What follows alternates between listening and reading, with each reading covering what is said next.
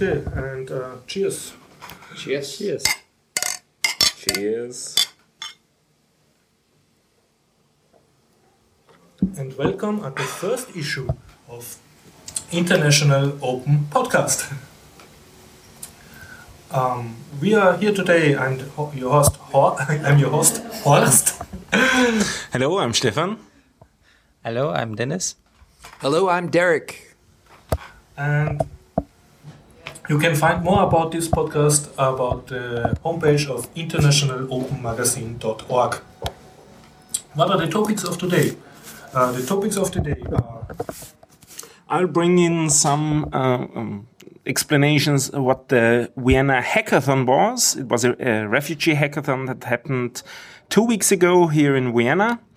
I will and I will talk about some of the talks that happened at EuRuKo 2015 that happened just a few days ago at Salzburg. Um, for example, one talk about the Sonic Pi, which is a, a music library for um, Raspberry Pis written in Ruby, and the gaming uh, library called Gosu, and another talk that was about how to cut any polygon by just one cut if you have one piece of paper and scissors. So this might sound a bit strange, but you will get the details later on. I will talk about the human resource machine. that's a game. It's a game, yes. Okay. It's like Scratch, no, uh, but it's a game. I'll be joining in a conversation with Horst about our incredible road trip to Maker Faire Roma. Yeah, we were traveling from Vienna to Rome for this event. Yeah. And I may add some little uh, observations about teaching Makey Makey with Makey Makey and um, some other. Yes, and setting up Ubuntu Mate on a Raspberry Pi. Okay, let's start. Um, Stefan, you comfortable starting? Okay, sure. Stefan, uh, you was on the refugee hack- hackathon, and I was already hearing you were covered in the Austrian radio. That's that's correct. We have been on digital living. That would be the translation. German it was digital leben. That was uh, quite interesting as well because suddenly there were people arriving from Austrian radio, which we were not expecting to come up to show up. But more about the refugee hackathon. It happened uh, two weeks ago.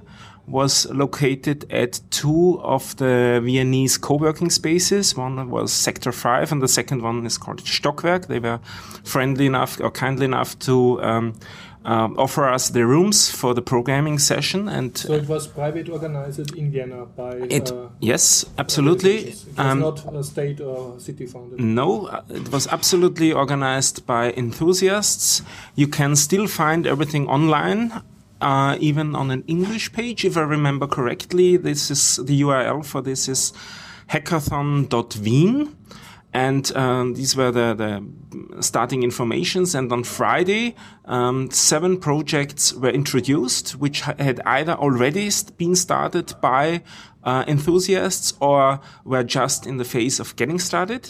And we founded groups to start with these projects. And in the beginning, I was very interested to join a project about opening data, which is more or less um, it is public in the sense that you can get to it, but it's not in a very useful format. For example, it's, It's hidden. an open data uh, It's- thing. Yes, it's an open data thing. It's uh, data which is hidden in PDFs, and the target was to get it online in the sense that you can either access either access it um, by machines if it's uh, exported to CSV files, or even better in in a in a web interface, so you can easily access it, access it without any programming knowledge. And I was very interested into that program, and I thought I could contribute there.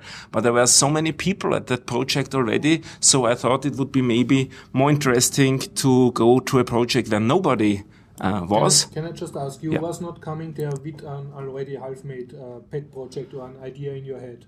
You No, just coming there absolutely. you said, I have skills, I'm a geek, I want Yes, to that's right. for refugees. yeah. And also the programmers were not supposed to come with new projects because there were seven, let's call them do- domain experts who came up with uh, projects bec- or with ideas for projects because they already uh, were in contact or were even part of NGOs. So they actually needed what is the need. So, and I joined a different project, which um, I would like to uh, talk, uh, tell you also about a little bit, which is called Where to Help. You can also find that uh, already online. It's wheretohelp.at, the, the URL for that one. And uh, the target of that project is to bring together NGOs and their requirements and volunteers and um, because volunteers are searching, they they can offer their yeah can offer their skills, can offer their times. And it happened that, for example, NGOs posted something on Facebook or on Twitter, and we need 20 people, for example, just helping with simple tasks. 40 people showed up and they couldn't make any use of them because they couldn't organize them, sent 20 of them home. The other 20 helped. Which but on the bad feeling for first created bad immediate reactions, but on the next day they needed, let's say, another 21. Mm-hmm. So the first 20 couldn't help again because they had to be engaged with a job, and the other 20 were frustrated from the day before, and they said, maybe if I come back again, mm-hmm. I will be sent for the second time, and that's no fun at all. So we would like to, to have this in a more organized way and also cross NGO, if you like. So, not only. like some some uh, job uh, volunteer job uh, skill matchmaking uh, Right, exactly. software. That's that's it in one in one sentence, and that's what we started working on. So uh, and and this will be open source I suppose absolutely not only open source but also free software, of course. It is already. you beated me you, we, you we, we haven't decided on the on the actual license up to now, but it's Mm. already on GitHub, so you could uh, look in the refugee hack. Uh, um, um, area of Mm. GitHub and find the project there. And it will soon be not only available in source code form, but also in production so that Mm. the actual NGOs can use it. And that's what we're currently working on. We have been working for two days there and it was sort of a contest. It was um, put in a contest, and I'm quite proud. I, I pat me on my on my shoulder that we made the first prize there, um, because there was a, com- a contest yes, there were contests within that. So the seven, so the seven projects were competing each, each other. winning- winning And we were the winning team, and that was great fun because we really started at zero. We just started with the idea of one, and that's also interesting, one Luxembourg guy. He's called Roger, and the interesting part was he could talk to all the Austrian NGOs quite well because German Yes, he speaks fluently German, but not only that, he is not an Austrian person, so he isn't engaged in a single NGO, which could make the other NGOs jealous or something like that. So he was uh, in sort of a neutral position and could bring several NGOs to one table and talk to each other. And that's where he, picked up that idea I was talking about, about that match- matchmaking thing. And then he presented it to us, and we formed um, two people were doing project management, um, two people were doing the backend for the application. I was one of these two. Two people were doing front end, a web front end. Two more people were doing an Android client, so this can also uh, then be used as an Android application. And that was the maybe the most funnest thing on the last day. One of the organizers was a bit bored because everything was working fine. They did so great preparation was that nothing to no- organize. nothing to organize any, and everything was was running as maybe better even than expected. And so he was a bit bored, and he joined in because that was a developer on his own, and he started developing an iOS application. So, and we could show, uh, show screenshots at the end, and this impressed uh, the, the jury, and they said that could be really something useful and something, um, something easy to use for the people. And what was even more nice is that the project did not stop with the final day, but now a bit more than a week has passed, and all of the people who originally were engaged in the project are still engaged.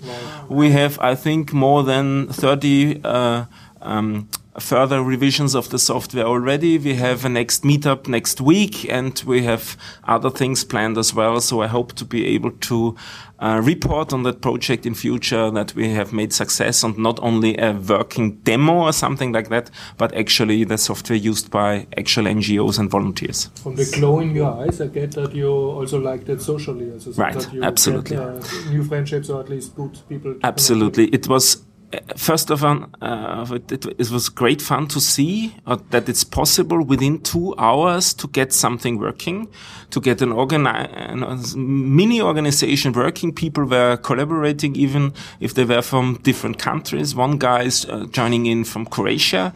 We have an American guy. Um, we have one from Luxembourg, as I said before, who is more or less project owner or the, the, the requester for the for the different items. We have a German guy. We have uh, several Austrian people inside the team. So it's great fun to work in that group. Just let me clarify.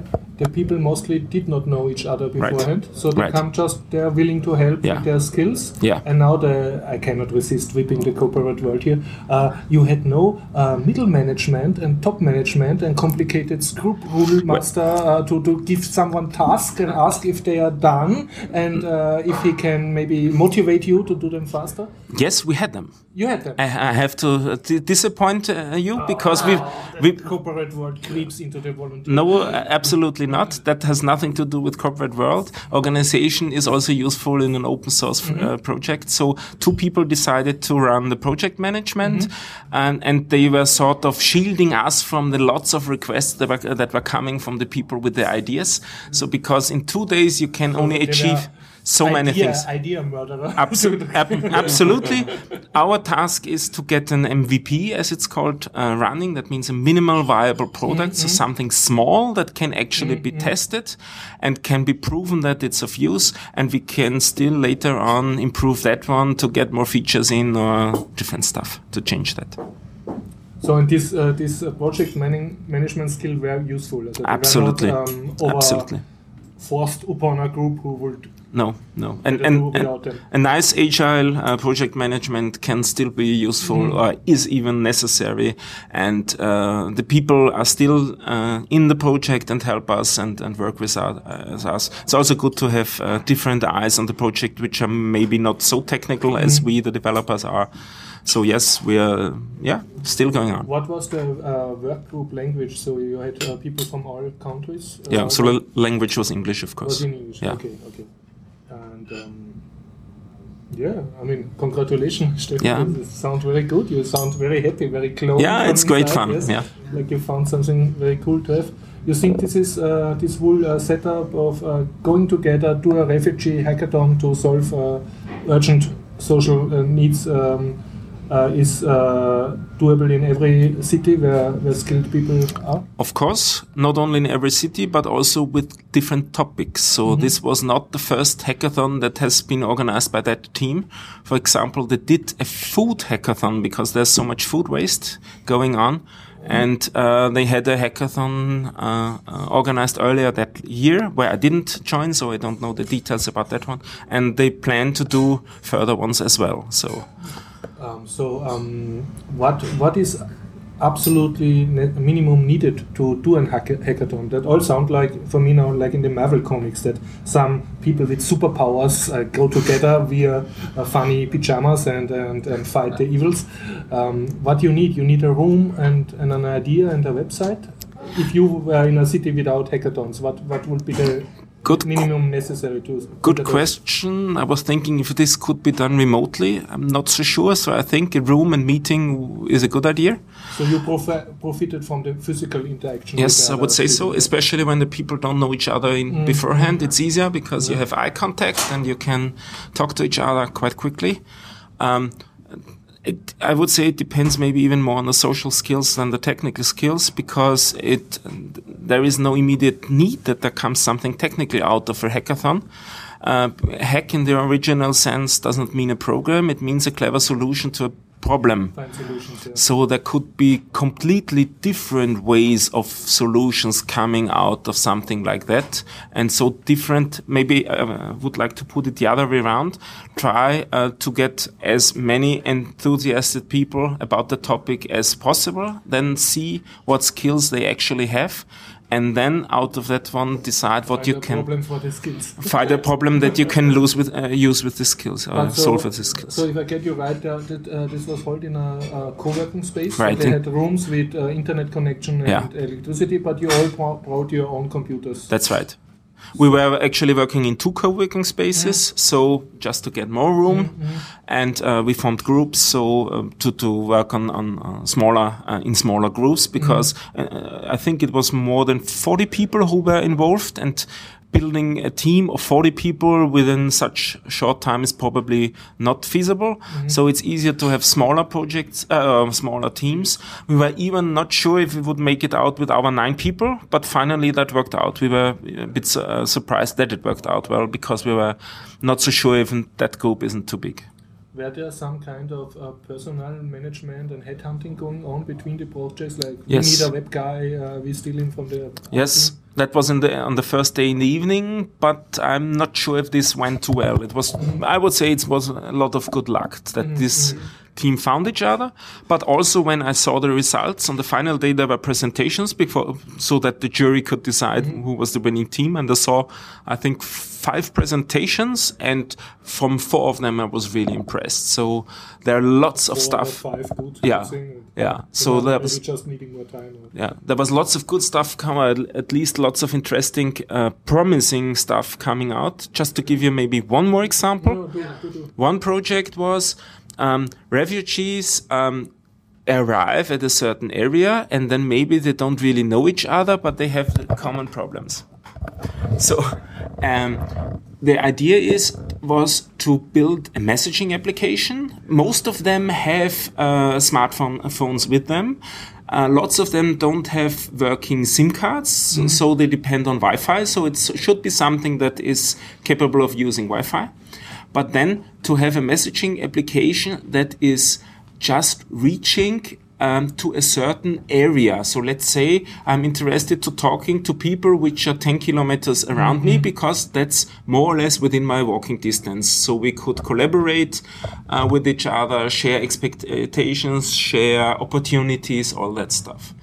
Also to help people to communicate which are in a, in a, search, a certain reason, uh, region. Um, if you if you put it to, an, to an, uh, the situation that's uh, currently right now in Vienna, it could be useful to restrict that area even more. Let's say just uh, take 500 meters Yeah, area around me train station or and yeah ex- exactly people are forming around the, the train stations uh, people are grouping around the houses which. Um, host them for the for the time. And so they maybe it's also possible then to find each other or find people who have uh, same interests or same capabilities because there are always tasks to manage for them. And it's always good also the other way around it's always good to have something to do because then you can continue living and not sitting around and being depressed.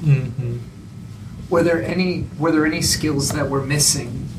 were there some people that you wished had come to to bring other skills? I, I think we were so busy that we were not, were not thinking about that. Yeah. So that's the first time I'm thinking about that.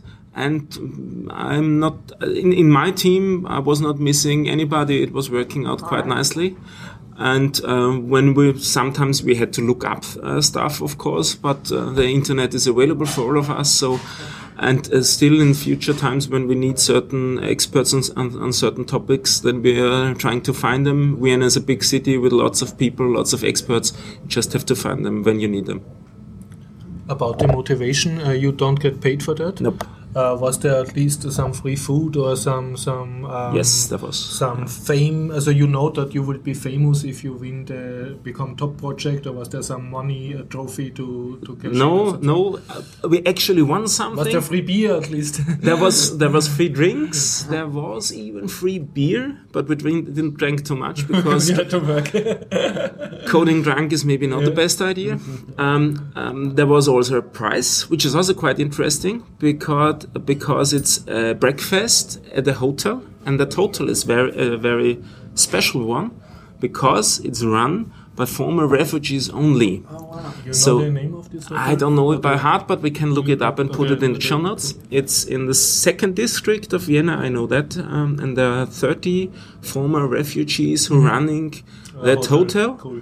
And I also knew that um, from a former story where I knew from uh, people from the Netherlands who were living or who were um, guests at that hotel and they're very happy, were very happy to be there. They said it was absolutely, absolutely professionally um, um, Yeah. there and that uh, they could, ju- uh, could just recommend it to go there. Bec- not only because of the idea, but also of the quality, how the service were provided. Very cool. So that's an, a nice aspect as well. The Yeah, price has a connection to refugees as well. Did you had any mechanism uh, or did you know about some groups uh, who had some unfitting person, like uh, someone who only say he can do something but was not actually having the skill or being awkward uh, socially, so and uh, destroying a group with uh, his demands or something? Had you a mechanism of, of um, kicking out such persons? No, or whether no. some personal management needs? No, no, no. So only only good uh, social uh, compatible person showed up. yeah, yeah. Mhm. Maybe that's the kind of people who show up at something like this because you know you will be working hard for two days You or for get no days. so you won't get paid. A, a good filter for. and you you don't know whom you're going to work with, so your expectations are that you have to start at least a little bit more maybe mm. defense than you mm. would in your daily work life or mm. something like that. But it was so the male egos were kept at bay. yeah maybe a little bit. Um, still, there were lots lots more male developers than Yeah. female ones, so the the, the uh, ratio was as um, the usual one, which is not so nice to see, but it is that way. Uh, but it was it was fine, yeah. And there was a, a few um, uh, ad hoc projects starting as well there, so it was also Cool. seen very nice. So it was like a, a incubator for a project. Yeah. also. Yeah. For example, one guy who was he's developing his own web application framework on top of another framework, and they need a demo application. And so usually you write the boring stuff like a blog or like a to-do application. And he decided that's not the way to go. He wants to do something useful as well. So he picked up some ideas from uh, another project owner who couldn't um, uh, get all of his, uh, all of her ideas. It was a lady actually, all of her ideas uh, fulfilled. Though, so they started the project on their own, and I'm hearing that this project is making progress uh, also. So there's also an Australian guy now involved through that project, which sounds fun as well. So nationalities absolutely doesn't matter in participating in such a project. I'm very impressed. So congratulations to going there, and I hope next time I can somehow be helpful and join.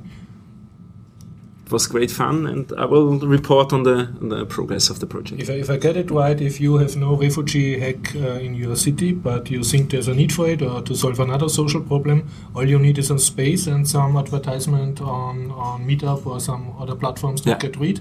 Maybe that that Provide web, internet and food and Yes. electricity. yeah, maybe that that website at hackathon.wien could be used even also as an example. Could a template for other a- as a template in, in, in both ways, in the technical uh, way, because it's on GitHub as well, so you can just clone it and go from there.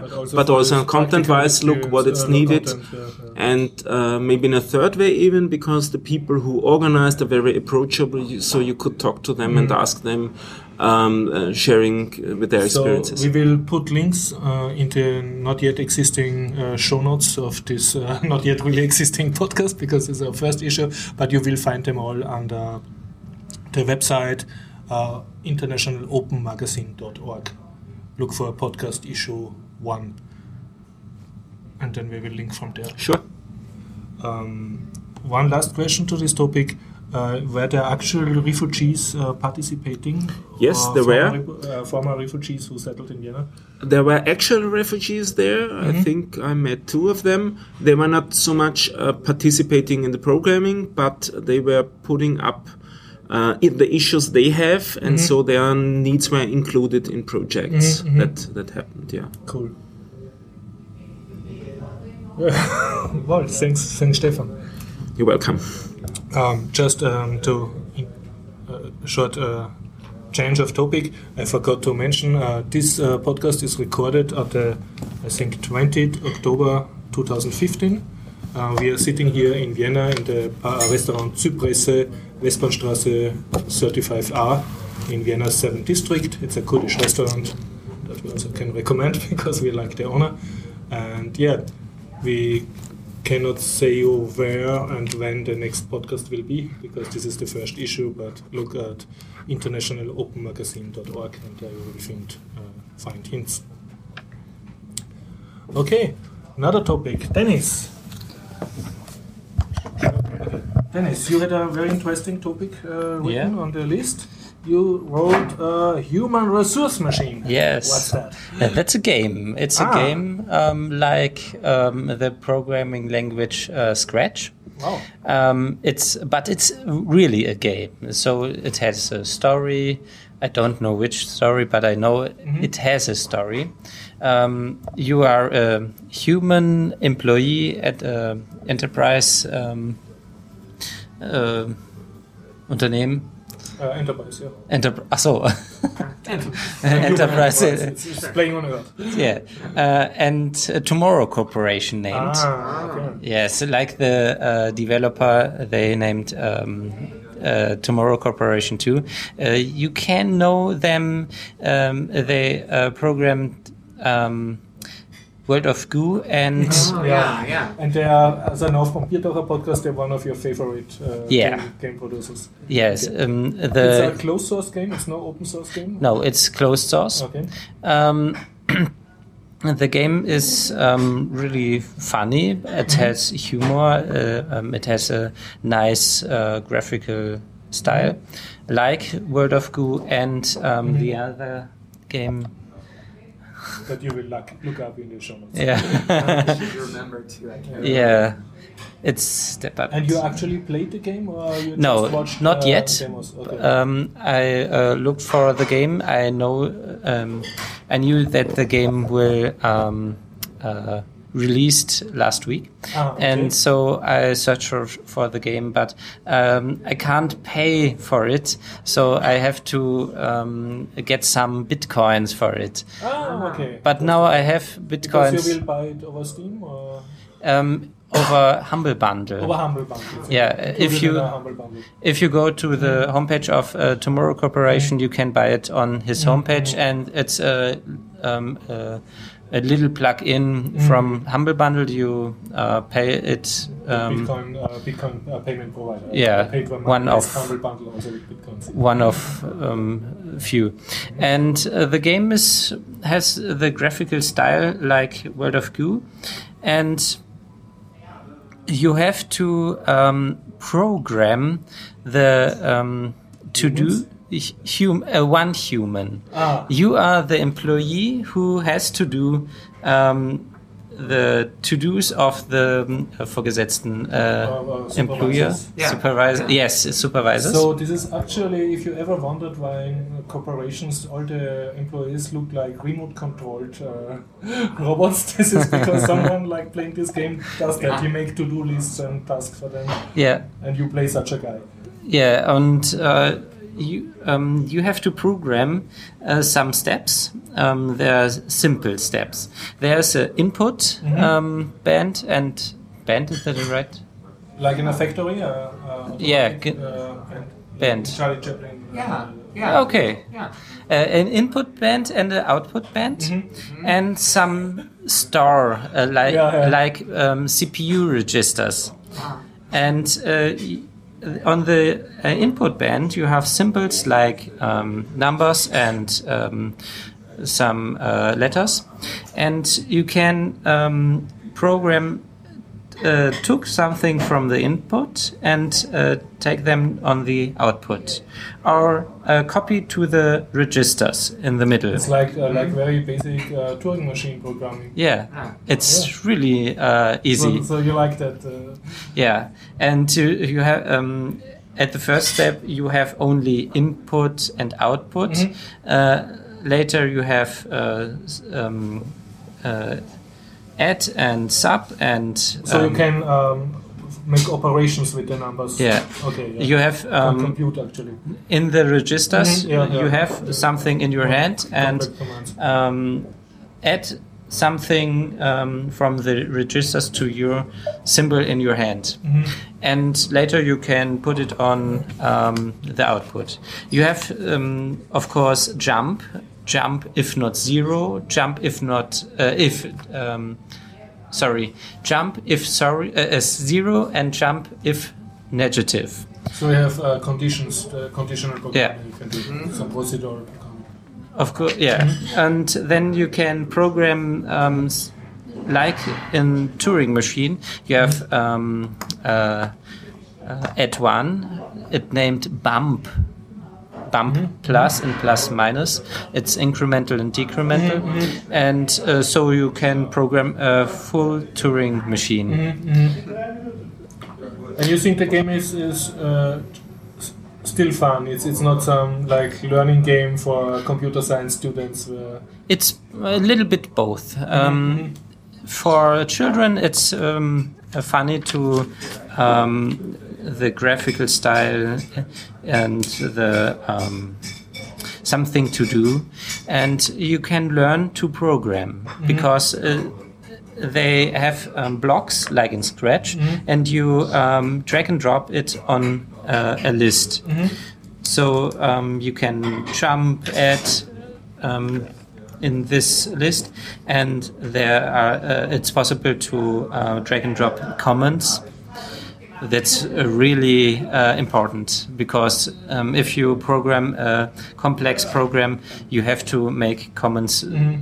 Later, so you can't so understand. actual good important programming habits Um, yeah, like in assembler, Okay, okay. but uh, not like uh, functional or objective. Do you think this game is more fun than going to a assembler tutorial to learn assembler? Yeah, it's um, nicer than Yeah. assembler, of course. Mhm. Yeah, it's um, funny for children and uh, easy to learn because it's um, you you haven't the full um, uh, functionality of this language um, at the first. You have only um, You restricted restricted code so you Yeah. go step by step. and um, the the um, uh, what you have to do is mm, at the first really uh, really easy. Later it would be uh, more complicated, Complex. uh, more complex, and there are some. Um, um, motiv- Motivation motivations um, because they have uh, optimization um, steps. Uh, So you.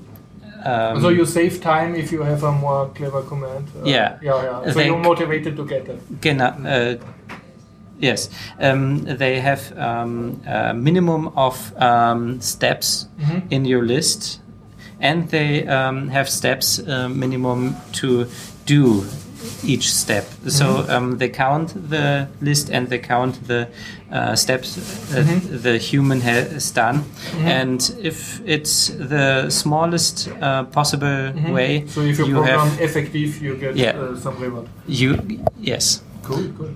on I will buy it today, Mm-hmm. and um, I will re- uh, report in another podcast. I must say Sounds there, cool. There are a lot of learning game or free learning sites outside who teach the basic of procedural programming with some kind of game like. Yeah. uh, robot uh, to a maze and, and loops and conditionals. But Yeah. This sound more, more hardcore to assembler. And, uh, Yeah. Let's say. At the homepage, you can find uh, some tutorials to other assembler um, languages because they have uh, described uh, his steps and um, what um, they have uh, want to. So Yeah. you can read. Um, uh, like uh, machine works Yeah. as Cool. CPU. So hopefully this will inspire some kids to Yeah. uh, interact with assembler. and I hope. Language. Can you again say the website uh, where you get the? Tomorrow Corporation. Tomorrow Corporation. Okay. Dot com. I think it's dot .com. Okay. We'll be in the show notes. Well, uh, Stefan, you were scribbling. You have some uh, remarks. Meanwhile, even two more things came to my mind. I'm not so sure if it's a good idea if I get into this. One is I don't remember the name of that game, so I have to look it up and then we put it in the show notes. it's a game for learning JavaScript. Uh, it's an online game, so you don't Ah. Yeah. you don't have to Just install runs with your web browser. runs with the web browser. Don't have, and the task is quite a funny one. It's one I've been thinking before a lot and still didn't Yeah. come to proper solutions. The task is that you have to program an elevator. Ah, like in the Sim, in what, there was one Sim ga, uh, game Yeah. played in the, back Yeah. in the 90s. But here you get a DSL, so a domain speci- specific language, what you can do with that elevator, and depending on conditions, you can program it and you get several tasks. For example, in the beginning, there are, I think, only two floors, and then it's quite easy. Just go up and then go down and make a loop, and then every request Yeah. will be uh, fulfilled Ah, automatically. Yeah, I think I actually played it. It's, But but yeah, then it gets harder and harder, yeah. and I think on Yeah, level yeah. three, it was not just doing it by writing it down. So I, Yeah, you uh, must make loops and conditions. yeah, and, yeah. And, people are arriving, and your task is a and you certain see amount that of. actually on the on the browser. You see the Absolutely. people going and Yeah. waiting for the elevator. And then you can then- change the program and try another one, nah, another, try another iteration if you Mm-hmm. can manage to, to fulfill the task. For example, getting 50 people to yeah, target floor. I- so I the people have a certain targets and want to go. I, I think we had that in some issue of Biertaucher podcast in German language already. That could be, that and could I, be. I played it once, Yeah. and yeah, it, it was nice. It was for me, me a bit not uh, so for for little um, kids appealing, but more for hardcore programmers. So they, And- they want to go into JavaScript. It, I just real when you described the game, I just realized at the end you were describing assembler actually. So I wa- uh, one more thing, one more talk came into my mind that I saw at EuRuKo last uh, week. There is quite an intense community forming aga- around Commodore 64 again. That's quite funny. Burn again, we, we that was Yeah. born in the seventies. computer. Yes, yes, yes. And the, Retro. the funny thing, if, if, if you look at the numbers of how many games are actually published during the history, Mm-hmm. it's been never more than 2014. So it's still increasing, even that you can't buy that machine So anymore. actually, people are now publishing games Absolutely. for the Commodore 64 that Absolutely. you can that, to- that is even never produced. So Yeah. you can only buy old machines You- or emulators. You can uh, sometimes you can uh, get a chance to buy new ones. The biggest problem is that the processors are not produced anymore. Mm-hmm. So if they can get uh, um, some old chips like the processors, the main processors, or the the Mm-hmm. um, also, so the C- uh, CPUs or the GPUs, there was an extra graphics chip on that and an extra audio chip on that. Then you can buy. Uh, new uh, mainboards and you can buy new cases for them that can be done and there is quite a big community forming around that with, with new websites and stuff and um, also an interesting approach is how to circumvent the issue that you cannot get a new machine it's Yeah. quite easy most with an emulator yeah. Yeah. Okay. so Yeah. machines are yeah. currently so fast that on a proper Yeah. smartphone you can just download an emulator and run games you on have, that one uh, with your smartphone, you have the uh, Commodore 64 experience because the emulator is still fast enough. way way. Oh, yeah, yeah, it's yeah. it's Okay. it's So I was not aware of that. That's Yeah, yeah. Actually, pretty cool. Yeah, yeah. And you can. There are meanwhile there are nice. In, in former days, it was a mess to do uh, an assembler program. There were no proper editors, all that stuff. But now you program that on your PC or Yeah, Mac or whatever full- with a full IDE, which gives you code completion and all that stuff. And you have the internet open on a second window and look up the menu main pages there, and then you can do yeah, So you can way more program effective. Like you never could do back in the 80s. Yes, yes, and uh, you compile on your machine, which is way faster than the actual And, and you think these are all uh, so old guys in their 40s and 50s uh, that uh, re revive their children dreams, also their dreams So, of their childhood, the- to have these perfect Commodore 64 games they had not as a child themselves, or are there, are there other motivations we, to do such we, we also asked the presenter of the Yeah, talk at yeah. EuRuKo, and he thinks it's more or less two groups. One is more or less what Mm-hmm. Yeah, you described, the old guys, which are sometimes a bit hard to approach Mm-hmm. because it's not. They they seem to have the feeling that it's not fair that you can go now the easy route. You should go through all the troubles again as they had to do when we- they were learning all that Mm-hmm. stuff. but there is also quite a big group of, of younger people forming and uh, who really build up uh, communities, smaller communities online and exchange their knowledge, put up tutorials, blog posts as it's done now with any community. but where get the, the cool factor of uh, Commodore 64? I mean, it was From- something their parents used, and, ah, yeah, and but uh, compared with all these uh, gizmos that are out there, that must be extremely uncool and, and like having an, an old timer. Y- yes and no. Um, uh, you have in mind that there are lots of restrictions there, and Mm-hmm. lots of these restrictions can be circumvented by being clever. So it's you have to prove yourself that you can get around these restrictions. If you remember the demos from Yeah, earlier yeah, times, yeah, where, there is the demos saying. there is also yeah. quite a big uh, demo scene, scene right now. It's still for- alive. and forming again and getting again, bigger demos. and also the number of demos Wow, which wow. are published are uh, uh, growing and also the material that is public on the internet Mm-hmm. it's it's getting more and more so for example i've seen demos now with 3d 3d graphics with Mm-hmm. shaders and even i don't know how you would call it you see a stick figure a 3d stick figure animated so they Mm-hmm. they do breakdance dancing and that stuff that was not um, And this all po- with uh, 64 k- KB RAM. Yes. is Even not fully Yeah. Yes, and and one gigahertz processor and and not- not this one gigahertz. Uh, one megahertz processor, one megahertz processor. Would be, would be Yeah. a wet dream. Yeah, Well, and, and I think part of it too is that you mentioned the word restrictions, and so with the Commodore 64, there are very specific limitations, and I think that's a huge appeal because when you're developing for all different platforms and Mhm. all different browsers and Mhm. and deciding between going for a console or, or Mhm. going for a PC, I think there's a lot of there's a lot that we enjoy. So it's not just the older people that had Commodore 64s, but if we develop something new and cool and retro, it's like an old car now or an old mm-hmm. radio or an old piece of furniture. I think and and the 64 was the most it it's the best selling computer of all time. It was it was in the market for so long mm-hmm. that it, it has this sort of mythic thing. And I, I get excited selfishly because I'm writing a novel that takes place in the near future, but about a young girl whose mother gives her a Commodore 64 because she doesn't know that it, how old a computer it is. She just finds it in a in a thrift shop. Um, but that girl is able to do so much more with her Commodore than her peers can do with their closed computers. So I, I think there's a real appeal to something that you can, that's easy to hack Yeah. and code. yeah.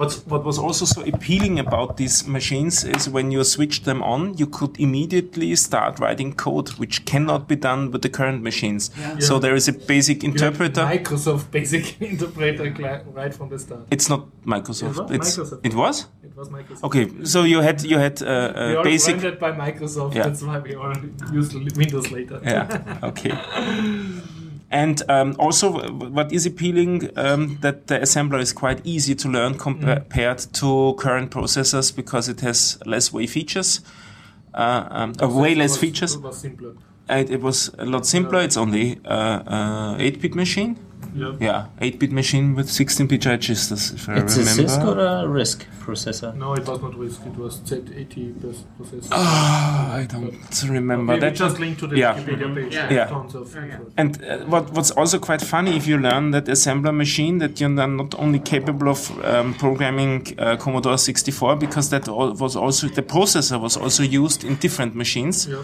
For example, in the first Ninte- Nintendo game engines. So if you can program that one, then you can also program for the uh, other devices, which are also now available as, em- as emulators, Yeah. which is quite nice. And and to go back in memory lane, back to the 80s, Yeah. if you wanted a decent game on the Commodore 64, you had to program it in assembler, Assembler, because yeah. with all the high-level language that existed, you could download Pascal for for a Commodore 64. You did not get the speed, and uh, And so it, it was necessary to to, to go Yeah. into assembler, learn assembler, and you learned quite a bit programming on the hardcore level.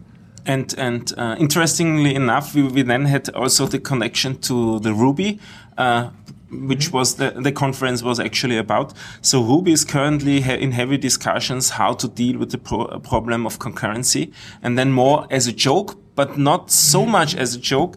The concurrency pro- uh, problem was more or less solved with Commodore 64 because they in- had the interrupts then. So that could even be a, a, a, a pattern that could be mapped to modern programming languages again.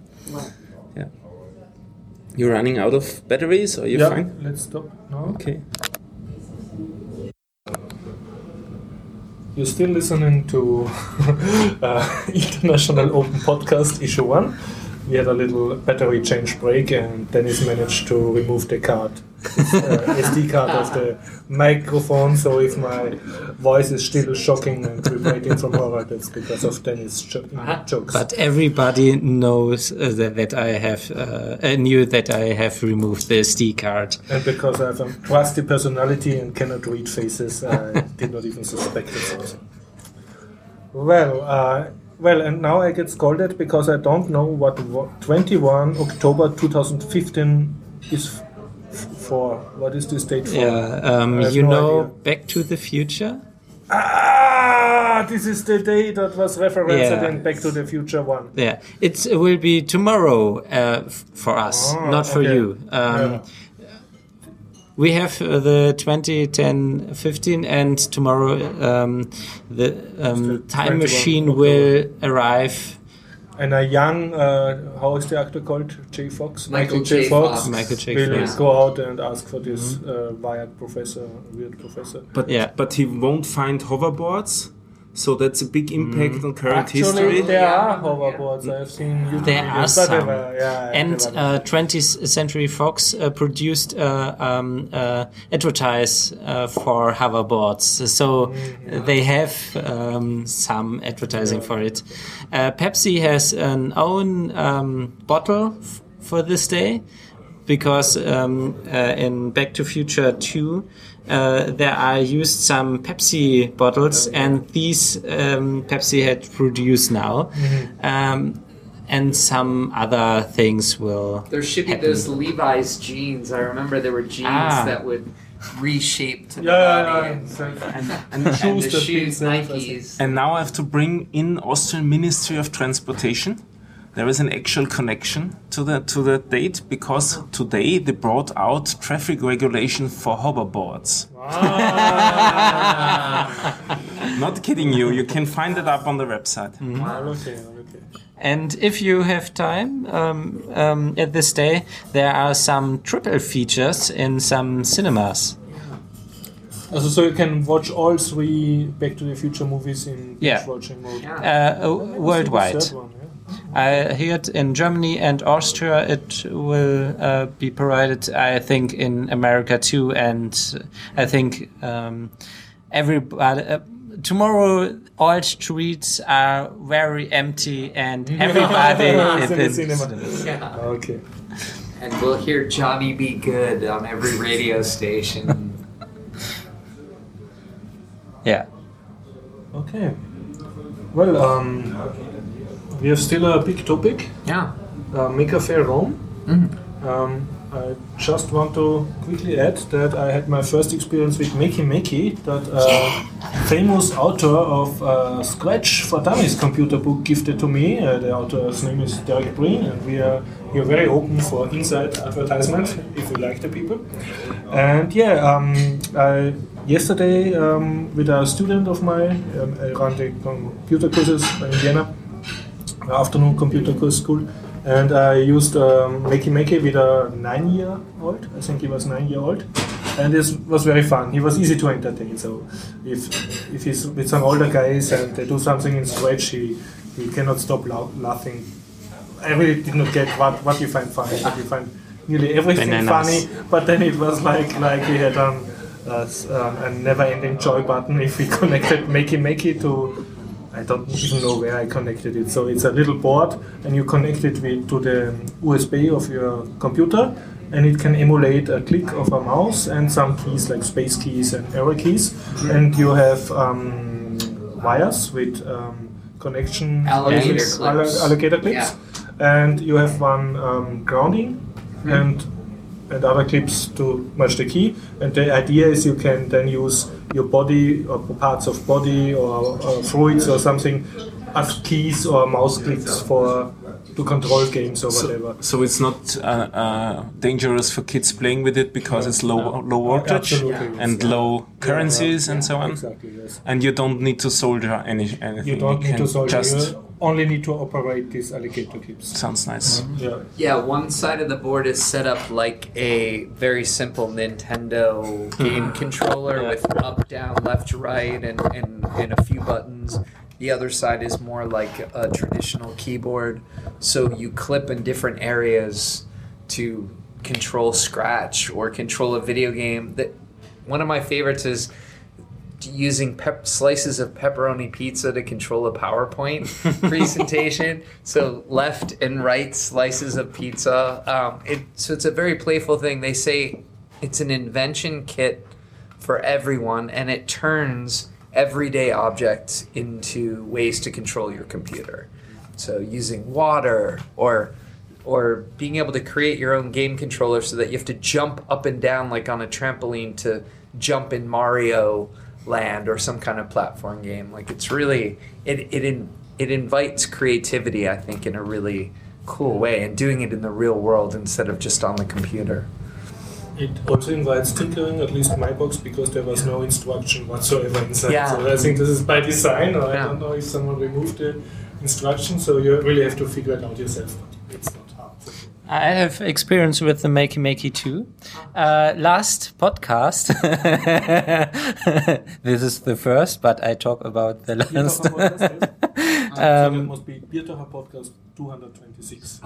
uh, I talked about a game I programmed with um, MIDI, and um, we used Makey Makeys as um, in, uh, inputs too. We had a ladder.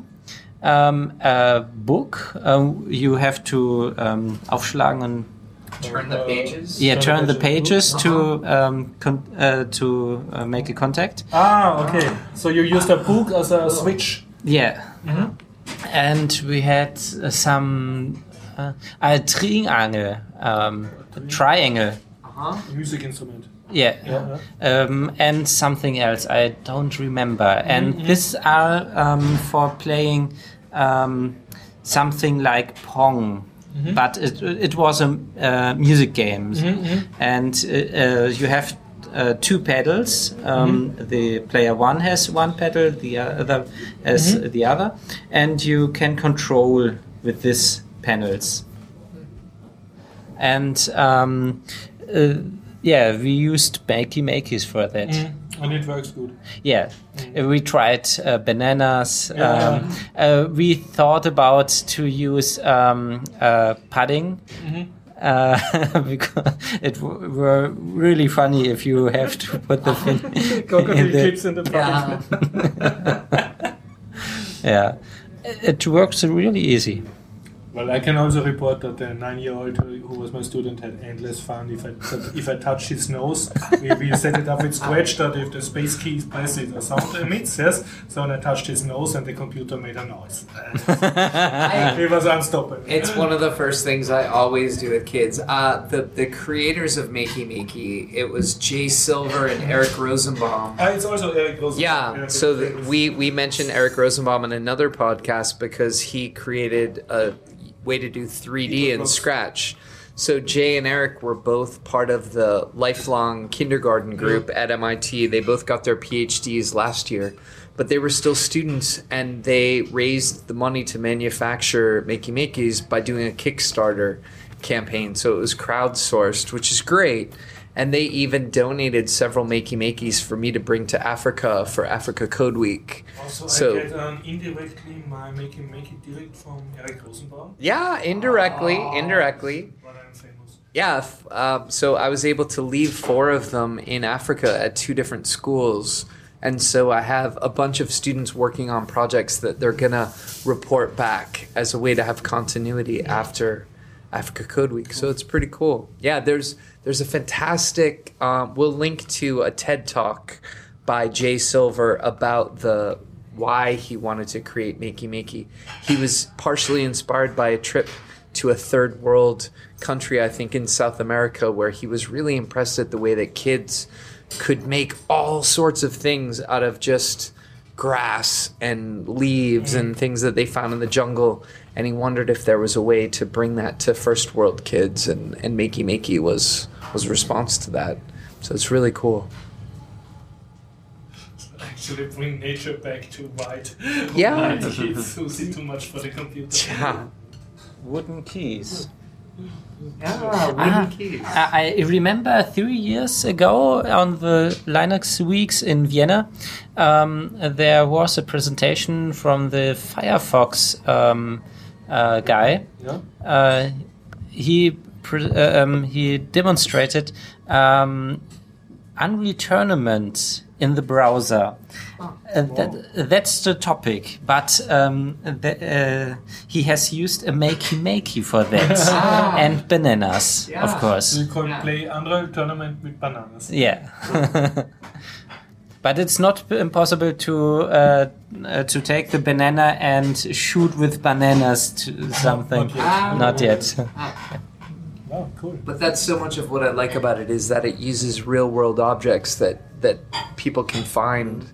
Like at the Scratch conference last summer, people were doing musical instruments out of rubbish from a Starbucks cafe, cups and and aluminum and all that stuff and and so I think it really it gets at a new level of creativity. I think it's cool. Yeah. How does such a device appear for Scratch? Is it a, game controller for Scratch Yeah. then? Yeah, game controller. Also, they're very popular with DJs in New York Ah, yeah. who are making their own custom controllers for MIDI. Yeah. Um, and if you see the TED Talk, one of the most heartwarming moments is a father who has a son, I think, with cerebral palsy hmm. or some other disease, so his son can't move his body very well. And his father can create a custom keyboard based on the movement that his son has. So it's really enabling people to do engineering that might not otherwise be able to control a computer. And it doesn't require any drivers. It's just plug and play with PC, Mac, and Linux. It's just a- like any keyboard. It's a normal keyboard uh, via a USB and um, Mouse, uh, mouse. a mouse, Yeah. but it's limited to I think 16 uh, keys. It's not possible to emulate No. the whole keyboard Yeah. with uh, over 100 keys. And um, the funny thing is, uh, on this uh, Makey Makey, there's Arduino CPU, so you can use it as y- Ar- uh, Arduino. Arduino inbuilt in the Makey Makey. Yeah, on the board is I think that's Arduino. right. I, I think they built it from Yeah. the same board. I think, yeah. It's not an Arduino, but it's co- uh, totally compatible Ah, to okay, okay. mm, Yeah. Arduino. Yeah. It's the same chip. Yeah. Cool. So you can program your own programs. I see. And you can do things like a theremin because it lets you control the mouse Mm-hmm. position and it even has acceleration. Yeah. So if you if it's mouse up it gradually accelerates just like a mouse would or a trackpad. It's really very thoughtful. They also they have a there's another product they gave me one to bring to Africa called Drawdio which they did together and it lets you have this little circuit with a speaker on a paintbrush or a pencil and then water or paint or pencil lead becomes the medium for doing like a theremin that you can have basic sound so you can you can sort of paint with sound yeah. Uh, which is something that Eric Rosenbaum's been exploring with touch-based interfaces with iPad apps. So we I don't know if you saw his demo but he does You, yeah. Uh, you also in the uh, yeah, so Singing Fingers is the app that we did in another su- uh, podcast, and he also has a thing called Melody Morph that really explores the way that you can create non-linear music. So a way for children to create music with their voices and their fingers, and and um, this concept of uh, what's it called when you cross the different senses together, like touch and feel and uh, touch and yeah, more like um, there's a word where you your senses get sort of crossed, where you taste colors. Ah, and, uh, um, synesthesia Yeah, yeah. or synesthetics. This idea of um, crossing different senses. Yeah. Another short one. Another short one. Yes. Topic. Yeah. Oh, yeah. Because you, you inspired me with uh, bringing paint and um, sound together. I was listening also at EuRuKo to a talk by uh, Joseph Wilk. I uh, learned about this guy when I met him in Berlin three years ago, where he was talking about the use of language at programming, how we sometimes misuse it. So, mm-hmm. and he was comparing to language usage in literature, which was also quite interesting. So that talk was very inspiring. And now, three years later, I met him again in Salzburg and I was expecting something about literature again, but now he switched completely his, his area where he's working. He's more or less, I would say, an artist and not so much a coder anymore. Uh, he's doing actual performances with Sonic Pis, which are also in used uh, are used in school for teaching about programming, teaching about music, and all that stuff together. And uh, he uses it it for actual performances um, which contain, of course, of sound. So he also gave a live performance at that audience in Salzburg. It was in a quite big hall there uh, with 600 attendees, and and the lit- lights were dimmed down, and this was incredible to to hear really that small Sonic Pi filling up the whole whole conference hall. And not only did he uh, provide us with, with incredible sound, but also with animations. There are um, libraries which can quite easily be included into uh, Sonic Pi programs. And there is meanwhile, when I was looking into Sonic Pi a few years ago, and looked for me, it looked not very approachable and not very appealing. And and that has so much progressed. So the, it, the code was quite easily readable. I didn't uh, know it before. I just was looking on the screen where it was projected, and as the background of the screen, he used animations and gave gave this this presentation that was really awesome. You could hear if if somebody would have uh, dropped his or her pen in the and it was absolutely quiet in that room besides the sounds he was producing with it.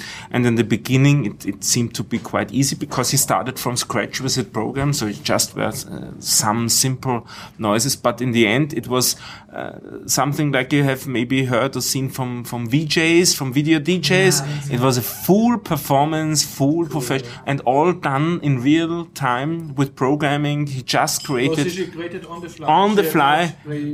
No scripted. nothing prescripted he just was you, you could see in his face when he was pleased with something and for every now and then that, that Sonic Pi is also quite uh, clever so it catches errors so every now and then you do mistype when you do especially when you are So it is an error correction in, in, yeah, you, yeah. It, it doesn't crash, but it Yeah. gives you an error message and tries to help you a little bit how you can figure out. And uh, afterwards, I, I talked a little bit to him, and he told, he told me because I was asking him as well if he did preparations, and he said, of course, he knows his stuff more or less, mm-hmm. but still, it's always a bit of experimenting with with the mm-hmm. numbers and the filters and the instruments and all that, all that.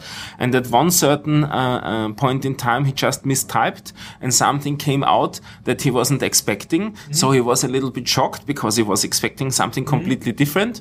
But what, So it was live. Yeah, and while he was shocked about it, he he started to like it. So he thought, why, why not let's let it in and build it in, and then it, that changed his further performance. So that was really ni- nice to see that And you could theoretically repeat all that with just Sonic Pi and some plugins. it was actually Sonic Yeah. Pi. So Good- good absolutely. motivation to look Yeah. into Sonic Pi. again. and and um, he, he he does this. We asked him how much training does he have, and he told us he does this now for more than two years and almost every day. So just trying to get better. And his logs, you you can log Sonic Pi input, and his logs are um, uh, captured, and he publishes them on the internet. So you are able able to yeah you can download them and learn from in, him how he's he's approaching the stuff so that's that was really the, the most artistic Mm-hmm. uh, stuff I've ever seen at a programming conference but that was art that was not programming this for me guy makes money out of his. I'm not- uh, I'm not sure. or is it just- just- I'm not sure But it's also cool that it's programming as performance. Yeah. That the programming is part of the Yeah. performance. Like that's really cool. Yeah. Yeah. Like ever had a improvisation. Yeah. yeah, you know how hard this is. Yeah, yeah. and and it's almost shocking when you see him the first uh, time. He's he has to be in a wheelchair, so he comes quite small onto that stage, and suddenly he rocks it by programming. Okay, we have Okay. to make a Wenn dinner alle break. Timer kommen, dann Okay, some of us have finished eating, while others um, will take a longer time eating. So we continue uh, the International Open Podcast. And we have one topic left, and this is uh, that Derek and me uh, were together on our first road trip to Maker Faire Rome in Italy. Roma. Derek, you liked it? Oh, it was wonderful. I don't think either of us expected it to be so huge. The scale of it was really overwhelming, um, but so worth traveling and meeting people from not just Rome or even Italy, but all over the world that were there, don't you think?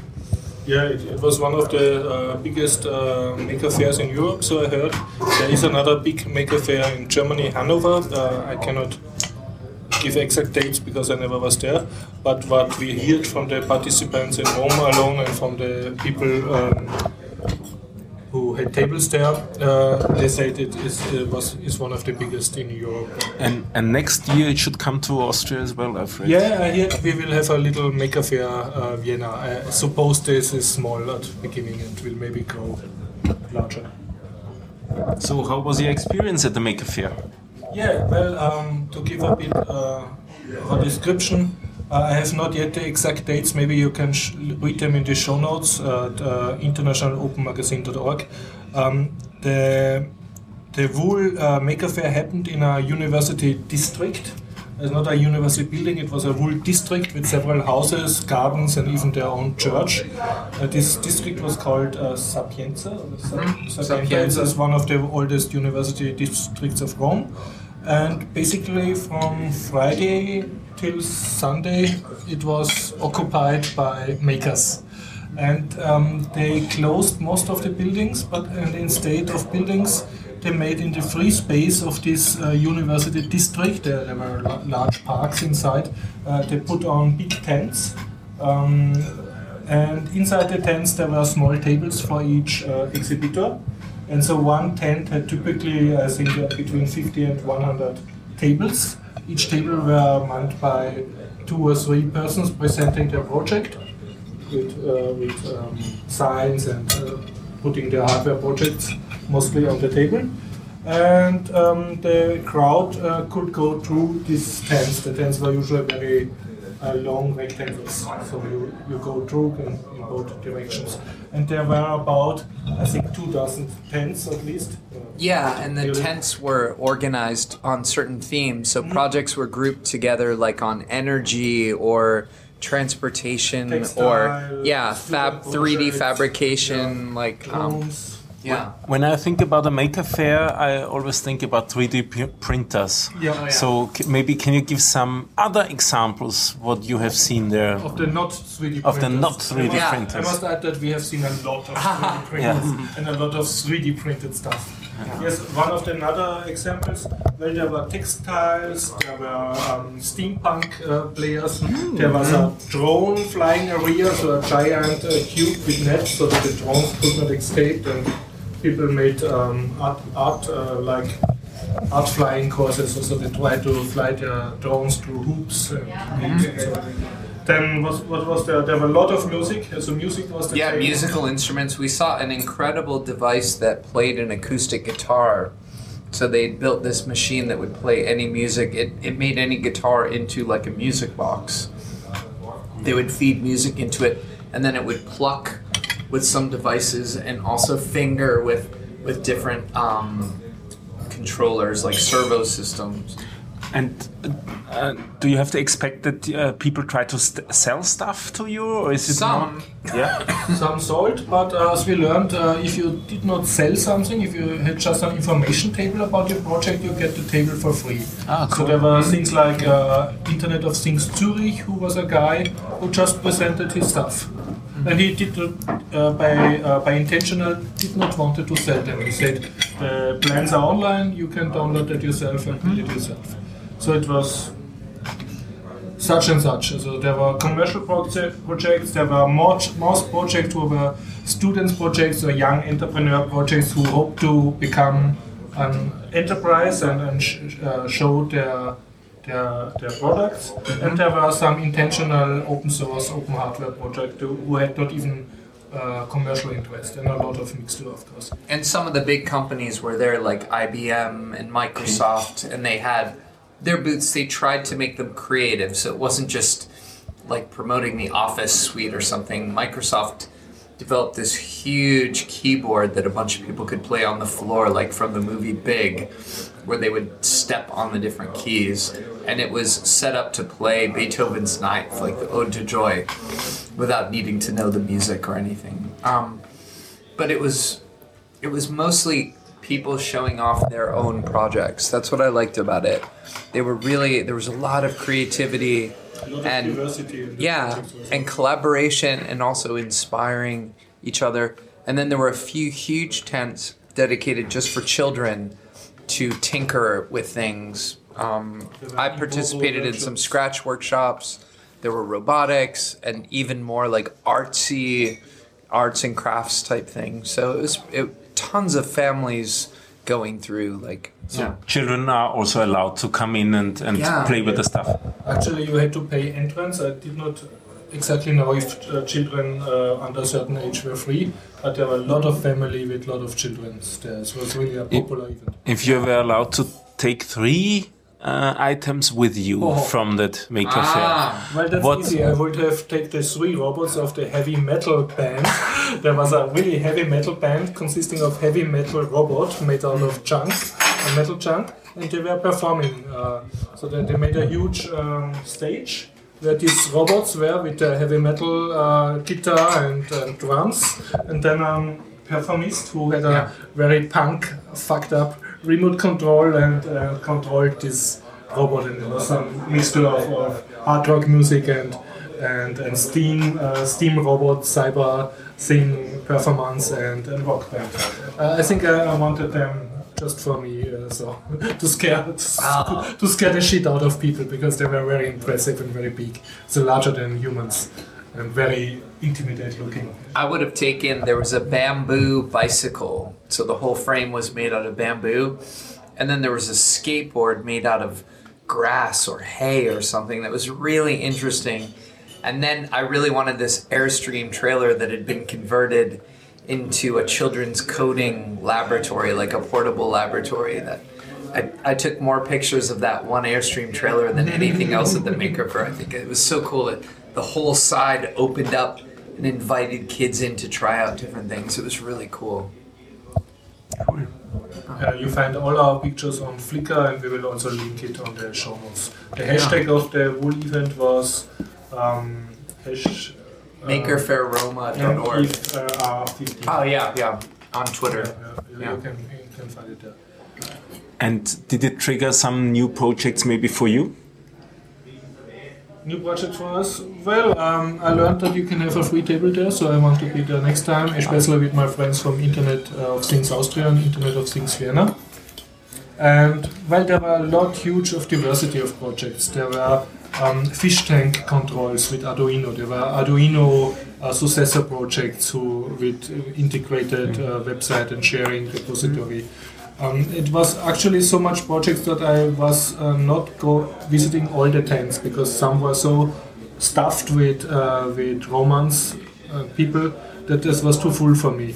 There were uh, tents dedicated to rockets, tents dedicated to drones, tents dedicated to music, tents dedicated to uh, student projects, tents dedicated to uh, 3D printing, to 3D stamping, uh, one only for textiles, Yeah. for fashion. So there, you, if you had any interest at all in making something yourself, you would fi- have found a tent with with um, groups specialized in this area.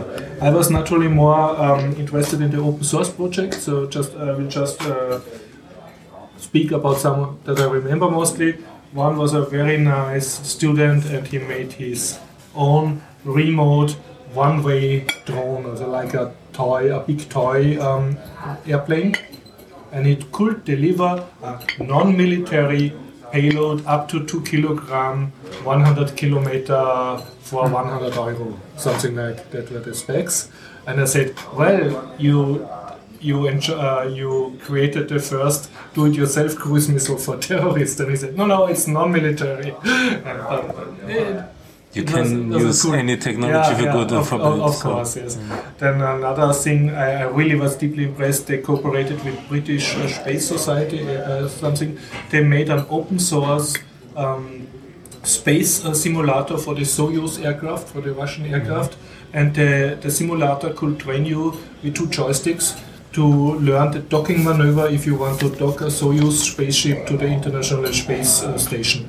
So that was uh, very cool, I think. And well, there were a lot other cool, uh, cool stuff. On Hungarian made an, an switch table, so a table that you can use while you stand and while you sit. It had uh, some counterweights, so with a pull you could A standing desk out of yeah, it. yeah, yeah. And that's just a beautiful design. So not yeah. And uh, yeah, a lot of little projects, big projects, all kind of projects. I was really impressed by the way that a bunch of different coder dojos came together. So there was a coder dojo area, and they had different workshops for children that could just show up and, and try out robotics and a little bit of programming and a little bit of design. Um, so that's that's something that if I went back, I'd love to do more preparation for having more spaces where kids could explore things together. And and Horst made a great friend who was doing Minecraft modding stuff using um, running on Raspberry Pis, and there was a ton of people have developed all different Raspberry Pi accessories, different like touch screens for Raspberry Pi and displays and input devices and boxes and so it really seems like people are embracing the open architecture of things like Raspberry Pi and Arduino. Also, you must keep in mind that Arduino is in part an Italian project. It was built by Italian uh, students, I think, or makers, and so they showed there of their literature. There was a whole shop for Ardu- Arduino uh, build, uh, books, and and they showed off these uh, successor projects of Arduino. And there were some really cool, cool stuff, especially if you are interested in education with, with tech. Yeah, I, will try to write a blog post about our things. Uh, at the moment, uh, um, while we record this podcast, only the pictures are online. I, I may add something that I noticed uh, as an Austrian visiting Italy, and um, while it, I think it was incredibly peaceful if you keep in mind how many people were there in such a concentrated area but there were some uh, strange things like um, police come up with riot uh, cars with water cannons. Uh, at the same time as a lot of school buses were loading off their school children with teachers, and then later we learned that some students were protesting that the uh, university area was closed off for the maker fair, and they still had to go to the building and they were protesting. So there was some mix of, and what I personally disliked the most was the lack of toilets. They had some how you call them uh, Porta potties. porta potties, but not every porta potty was located near a public fountain. So sometimes people come out of the porta potties and could not wash their hands at all. And um, then of of all the buildings, only three were open, and of them only two had an inbuilt toilet like we know them. So not one toilet it was in a public uh, restaurant. There was a very long uh, queue of people, and the other was um, lucky wise very hidden. So I managed to find them, but I spent a half day just systematically searching for toilets because I yeah uh, I had a long travel. I wanted a, a good toilet. It's a bit And also, and, and also, it didn't seem like there were many food options. There were so many people and so few places to get They food. had food stalls, but uh, not Yeah, very there were much. there were a long- long few, queues, a yeah. few for tens of thousands of people, but it, it seems like that that could have been tied into the maker Yeah. sense a little bit more. That maybe there'd be some food, food like some interesting ways to prepare food or or um, organic and something. On the other hand, I I yeah, I think about this topic while I was there, and I think most of the Roman families they come there with their little childs and Romans and uh, uh, and, and yes, and, and parents are guarding the child, and so. And I think they were not spoiled like me that I go to a big event and expect a perfect toilets and perfect food opportunities. They may have um, organized something in advance, like if I go spend one day on this uh, university area, I may pack some lunch or I may go with my noisy kids to the toilet first. I mean, they had maybe more more experience for even so. There was no no complaining. I have seen no, nobody complaining, which is incredible by this amount of people. I have not the exact uh, numbers, but uh, I guess there were at least more than 50,000 people on this event, maybe double or uh, three times the size. Because it was three, uh, three days, and it, uh, even the uh, Friday before noon was reserved for schools. Mm-hmm. So it was public only after Friday afternoon. Then it was packed, packed with people and peaceful people. Must really say, peaceful, stylish Roman people. Yeah. yeah with children, with uh, shoving their buggies with children through packed tents and all this stuff. So next year you're going to. I really want to again. have a table there. Yeah. yeah, yeah. Mm. At least for uh, Internet of Things Austria. And um, yeah, maybe for my own company. I don't know, but it's if you have some project to show off, do it in Italy. It's and, well, well worth a trip. And now you have to translate all your stuff to Italian. Yeah, yeah. Well, yeah, it, if you go to Italy, it's very good to have some translator, have at least some uh, some folder in Italian language that you can how to uh, hand out to the people. There were some um, people at tables who did not speak Italian, and they also communicated it. It was not that big a deal. And also, the organizers tried to um, announce everything in English, and most of the project had uh, Italian and English uh, dual language uh, at least dual language posters. Mm-hmm. So you could, even if you could not speak Italian, you could see what is it is about. But of course, in Italy, most of people speak Italian mostly and not very good English, if at all. That's that, that's clear. I can I can say on a, a, personal light side, it's very easy to make Italian makers very happy. You just go around and speak with them English, which is funny enough. So and then uh, you say yes um, i'm i write for or you just say i'm from out of italy yes wherever yes and you say i want to write about that and even if it's just a facebook entry. And they get so happy you don't you don't believe it yes? So like uh, the first uh, that make them happy is that you come from so far just sit their table yes? And then that you even want to write about them and they want to make uh, selfies with you and so on. I really had a, a, big joy of just making, going around and say, yeah, I will post about it in my international blog, and that made them really enormous happy. So it was well, well worth the trip for this feeling. Derek, uh, your, your thoughts. Uh, we ran again low on the batteries. Yeah. Uh, bring, bring it on, bring it on. It, it, it was part of what was exciting is just to see that it you don't have to be an American com- company or in America to do really innovative things with electronics and computers. Um, so it, I, I think it, it had a.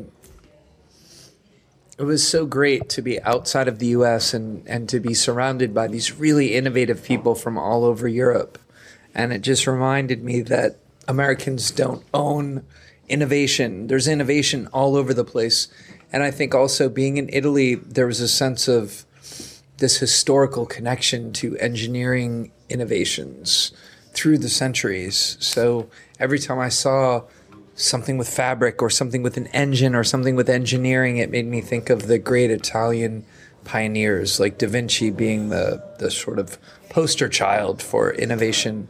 Um, and even some of the ways that drones were designed, they look like beautiful Da Vinci drawings. I think style was a much bigger part than what we might see at other maker fairs because of the Italian um, emphasis and, and historical ties to design. So that was really cool. I must also add that we never have seen unstylish Roman people. They, they, seem to be very stylish, all of them. So incredible. So even even the nerds there were ah more stylish than normal people here, just a bit less stylish than the ah. people visiting the, the tables. Yeah. Really seem to be uh, taking a lot of effort in fashion and good looking. Yeah, um, yeah, we also had much fun in Rome. We were um, visiting a graveyard. which oh. was huge. Um, it was near the near the university area, and we, we just uh, a bit too early and wanted to have peaceful lunch, and it was we had the whole graveyard for us nearly. Yeah, I mean it was a it was an entire town. It had built like skyscrapers yeah. and it was so really incredible. big monuments like little towers. Not, not like the central. Um, No, you graveyard can in fit the whole uh, Vienna Central Cemetery in a little patch of this. and this had really mountains inside and hills and, and uh, gorges. With, it was really Yeah, yeah, a going up stairway geography. after stairway Yeah. into areas like And uh, the best thing uh, for us, uh, the whole, whole Rome is populated by cats. They are remarkably well fed, maybe they, they hide the, the hungry cats. And uh, in the graveyards, we discovered, to our joy, we discovered parrots. So flying from tree to tree. Green, green parrots. And this alone was very magical for us to, to go in a place and see white parrots. And somehow the, the trees are very high. We, we speculated that the parrots are too intelligent to be eaten by the cats or, or too high up in the trees. But it was, was incredible. and we figure they must have been pets at one time that that that the owners let go or they escaped and they just started creating these colonies. They colonized the graveyard. Yeah. Mm-hmm. Well, yeah. We just can say um, visiting Roma Maker Faire is, a, is very well worth a trip. Oh yeah. Cool. But if you go on the sleeper car between Vienna Vienna. and Rome, you want to make sure to have a nice padded bag as a as a headboard because it's very difficult to sleep against all the uneven hard surfaces of the train. But we were very fortunate with our sleeper cars, so I'm I'm grateful that we did the sleeper car thing. We also learned while traveling from Vienna, uh, you can get a Sparschiene, also a discounted ticket if you book in advance. That's very good. And uh, the best thing was uh, inside the sleeping car, um, you get um, the the crew uh, offer you hot food and meal and drinks, and uh, some wagon offered drinks and food all the night. Yeah. And we get very cheap wine and beer. For